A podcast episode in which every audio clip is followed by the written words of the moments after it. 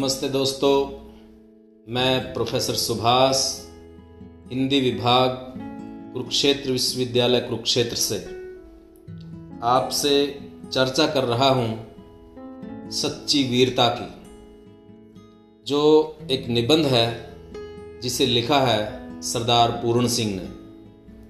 तो प्रस्तुत है दोस्तों, सच्ची वीरता। सच्चे वीर पुरुष धीर, गंभीर और आज़ाद होते हैं। उनके मन की गंभीरता और शांति समुद्र की तरह विशाल और गहरी या आकाश की तरह स्थिर और अचल होती है। वे कभी चंचल नहीं होते। रामायण में वाल्मीकि जी ने कुंभकर्ण की गाढ़ी नींद में वीरता का एक चिन्ह दिखलाया है। सच है, सच्चे वीरों की नींद आसानी से नहीं खुलती। वे सत्व गुण के क्षीर समुद्र में ऐसे डूबे रहते हैं कि उनको दुनिया की खबर ही नहीं होती। वे संसार के सच्चे परोपकारी होते हैं। ऐसे लोग दुनिया के तख्ते को अपनी आँख की पलकों से हलचल में डाल देते हैं। जब ये शेर जाग कर गरजते हैं, तब सदियों तक उनकी आवाज़ की गूंज सुनाई देती रहती है और सब आवाज़ें बंद हो जाती हैं। वीर की चाल की आहट कानों में आती रहती है और कभी मुझे और कभी तुझे मदमत करती है। कभी किसी की और कभी किसी की प्राण सारंगी वीर के हाथ से बजने लगती है। सत्व गुण के समुद्र में जिनका अंतकरण निमग्न हो गया, वे ही महात्मा, साधु और वीर हैं। वे लोग अपने क्षुद्र जीवन को परित्याग कर ऐसा ऐश्वर्य जीवन पाते हैं कि उनके लिए संसार के सब अगम्य मार्ग साफ़ हो जाते हैं। आकाश उनके ऊपर बादलों के छाते लगाता है। प्रकृति उनके मनोहर माथे पर राज तिलक लगाती है। हमारे असली और सच्चे राजा ये ही साधु पुरुष हैं। हीरे और लाल से जड़े हुए, सोने और चांदी से जर्क बर्क सिंहासन पर बैठने वाले दुनिया के राजाओं को तो जो गरीब किसानों की कमाई हुई दौलत पर पिंडोपजीवी होते हैं, लोगों ने अपनी मूर्खता से वीर बना रखा है। ये जरी, मखमल और जेवरों से लदे हुए मांस के पुतले तो हरदम कांपते रहते हैं। क्यों ना हो? इनकी हुकूमत लोगों के दिलों पर नहीं होती। दुनिया के राजाओं के बल की दौड़ लोगों के शरीर तक है। जब वे दान देने की इच्छा करते हैं, तब अपने आप को हवन कर देते हैं। बुद्ध महाराज ने जब एक राजा को मृग मारते देखा, तब अपना शरीर आगे कर दिया, जिससे मृग बच जाए। बुद्ध का शरीर चाहे चला जाए। ऐसे लोग कभी बड़े मौक़ों का इंतज़ार नहीं करते। छोटे मौक़ों को ही बड़ा बना देते हैं। अपने आप को हर घड़ी और हर पल महान से भी महान बनाने का नाम वीरता है। वीरता के कारनामे तो एक गौण बात है। असल वीर तो इन कारनामों को अपनी दिनचर्या में लिखते भी नहीं। पेड़ तो ज़मीन से रस ग्रहण करने में लगा रहता है। उसे यह ख्याल ही नहीं होता कि मुझमें कितने फल या फूल लगेंगे और कब लगेंगे। उसका काम तो अपने आप को सत्य में रखना है। सत्य को अपने अंदर कूट कूट कर भरना है और अंदर ही अंदर बढ़ना है। उसे इस चिंता से क्या मतलब? कि कौन मेरे फल खाएगा या मैंने कितने फल लोगों को दिए? वीरता का विकास नाना प्रकार से होता है।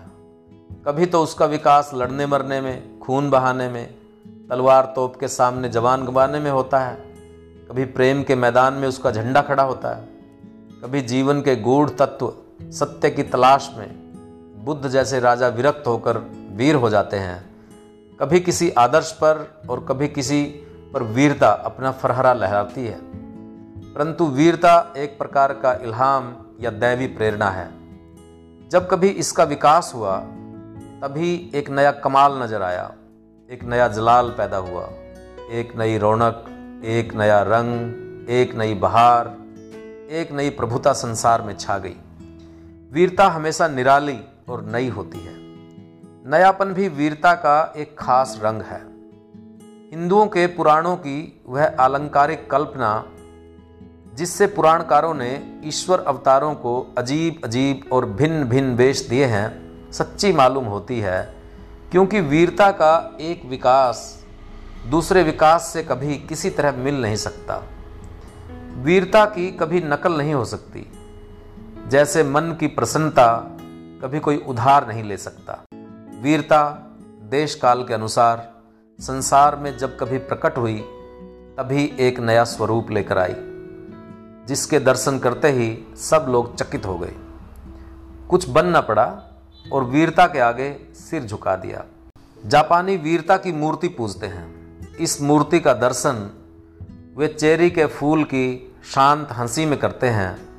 क्या ही सच्ची और कौशलमयी पूजा है। वीरता सदा जोश से भरा हुआ ही उपदेश नहीं करती।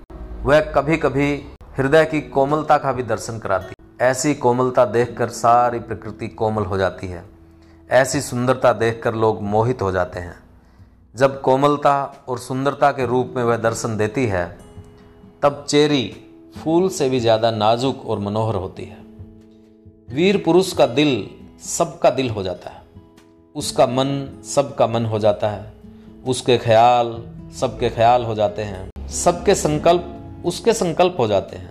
उसका बल सबका बल हो जाता है। वह सबका और सब उसके हो जाते हैं। वीर की ज़िंदगी मुश्किल से कभी कभी बाहर नज़र आती है। वह लाल गुदड़ियों के भीतर छिपा रहता है। कंदराओं में गहवरों में, छोटी छोटी झोंपड़ियों में बड़े बड़े वीर महात्मा छिपे रहते हैं। कायर पुरुष कहते हैं, आगे बढ़े चलो। वीर कहते हैं, पीछे हटे चलो। कायर कहते हैं, उठाओ तलवार। वीर कहते हैं, सिर आगे करो। वीर का जीवन प्रकृति ने अपनी शक्तियों को फिजूल खोदने के लिए नहीं बनाया। वीर पुरुष का शरीर कुदरत की कुल ताकतों का भंडार है। वह वीर क्या, जो टीन के बर्तन की तरह झट गर्म और झट ठंडा हो जाता है? सदियों नीचे आग जलती रहे तो भी शायद गर्म हो, और हज़ारों वर्ष बर्फ़ उस पर जमती रहे तो भी क्या मजाल जो उसकी वाणी तक ठंडी हो। उसे खुद गर्म और सर्द होने से क्या मतलब? बाबर के सिपाहियों ने और लोगों के साथ गुरु नानक को भी बेगारी में पकड़ लिया। उनके सिर पर बोझ रखा और कहा, चलो, आप चल पड़े। दौड़, धूप, बोझ, मुसीबत, बेगार में पकड़ी हुई स्त्रियों का रोना, शरीफ लोगों का दुख गाँव के गाँव जलना, सब किस्म की दुखदाई बातें हो रही हैं, मगर किसी का कुछ असर नहीं हुआ। गुरु नानक ने अपने साथी मर्दाना से कहा, सारंगी बजाओ, हम गाते हैं। उस भीड़ में सारंगी बज रही है और आप गा रहे हैं। वह हरी शांति। जय वही होती है जहाँ की पवित्रता और प्रेम है। दुनिया किसी कूड़े के ढेर पर नहीं खड़ी है कि जिस मुर्गे ने बांग दी, वही सिद्ध हो गया। दुनिया धर्म और अटल आध्यात्मिक नियमों पर खड़ी है, जो अपने आप को उन नियमों के साथ अभिन्नता करके खड़ा हुआ वह विजयी हो गया। आजकल लोग कहते हैं कि काम करो काम करो, पर हमें तो ये बातें निरर्थक मालूम होती हैं। पहले काम करने का बल पैदा करो, अपने अंदर ही अंदर वृक्ष की तरह बढ़ो। क्या यह सच नहीं कि हमारे आजकल के वीरों की जाने अखबारों के लेखों में है। क्या इन्होंने रंग बदला कि हमारे वीरों के रंग बदले? होठ सूखे और वीरता की आशाएँ टूटी। प्यारे, अंदर के केंद्र की ओर अपनी चाल उल्टो और इस दिखावटी और बनावटी जीवन की चंचलता में अपने आप को ना खो दो वीर नहीं तो वीरों के अनुगामी हो और वीरता के काम नहीं तो धीरे धीरे अपने अंदर वीरता के परमाणुओं को जमा करो। जब हम कभी वीरों का हाल सुनते हैं, तब हमारे अंदर भी वीरता की लहरें उठती हैं और वीरता का रंग चढ़ जाता है। परंतु वह चिरस्थाई नहीं होता। इसका कारण सिर्फ़ यही है कि हमारे भीतर वीरता का मसाला तो होता नहीं। हम सिर्फ़ ख्याली महल उसके दिखलाने के लिए बनाना चाहते हैं। टीन के बर्तन का स्वभाव छोड़कर अपने जीवन के केंद्र में निवास करो। और सच्चाई की चट्टान पर दृढ़ता से खड़े हो जाओ। अपनी ज़िंदगी किसी और के हवाले करो, ताकि ज़िंदगी के बचाने की कोशिशों में कुछ भी वक्त जाया ना हो। इसलिए बाहर की तह को छोड़कर जीवन के अंदर की तहों में घुस जाओ। तब नए रंग खिलेंगे। द्वेष और भेद दृष्टि छोड़ो, रोना छूट जाएगा। प्रेम और आनंद से काम लो, शांति की वर्षा होने लगेगी और दुखड़े दूर हो जाएँगे। दोस्तों, ये था निबंध सरदार पूर्ण सिंह का सच्ची वीरता। और जैसा आपने पाया कि इस निबंध में उन्होंने व्यक्ति के उन भावों को जगाने की कोशिश की है, जिन भावों को प्राप्त करने के लिए वह निरंतर छटपटाता रहता है इधर उधर हाथ पाँव मारता रहता है। दोस्तों, सरदार पूर्ण सिंह एबटाबाद ज़िले के एक गाँव के रहने वाले थे, जो आजकल पाकिस्तान में पढ़ता है और जापान में जाकर जब व्यावहारिक रसायन शास्त्र का अध्ययन किया था और वहीं आप स्वामी रामतीर्थ के संपर्क में आए थे और पूरे वेदांती बन गए थे। पाँच निबंध इनके माने जाते हैं। कन्यादान, पवित्रता, आचरण की सभ्यता, सच्ची वीरता, मजदूरी और प्रेम। और ये पाँच निबंध इतने भाव प्रधान हैं कि इन्हीं के कारण हिंदी के साहित्य की इतने विशाल सागर में अलग से सरदार पूर्ण सिंह की पहचान है। उम्मीद है दोस्तों, आपको ये निबंध पसंद आया होगा। आप इसे साझा करिए, अपने दोस्तों तक पहुंचाइए। मिलते हैं किसी और निबंध के साथ। तब तक के लिए धन्यवाद।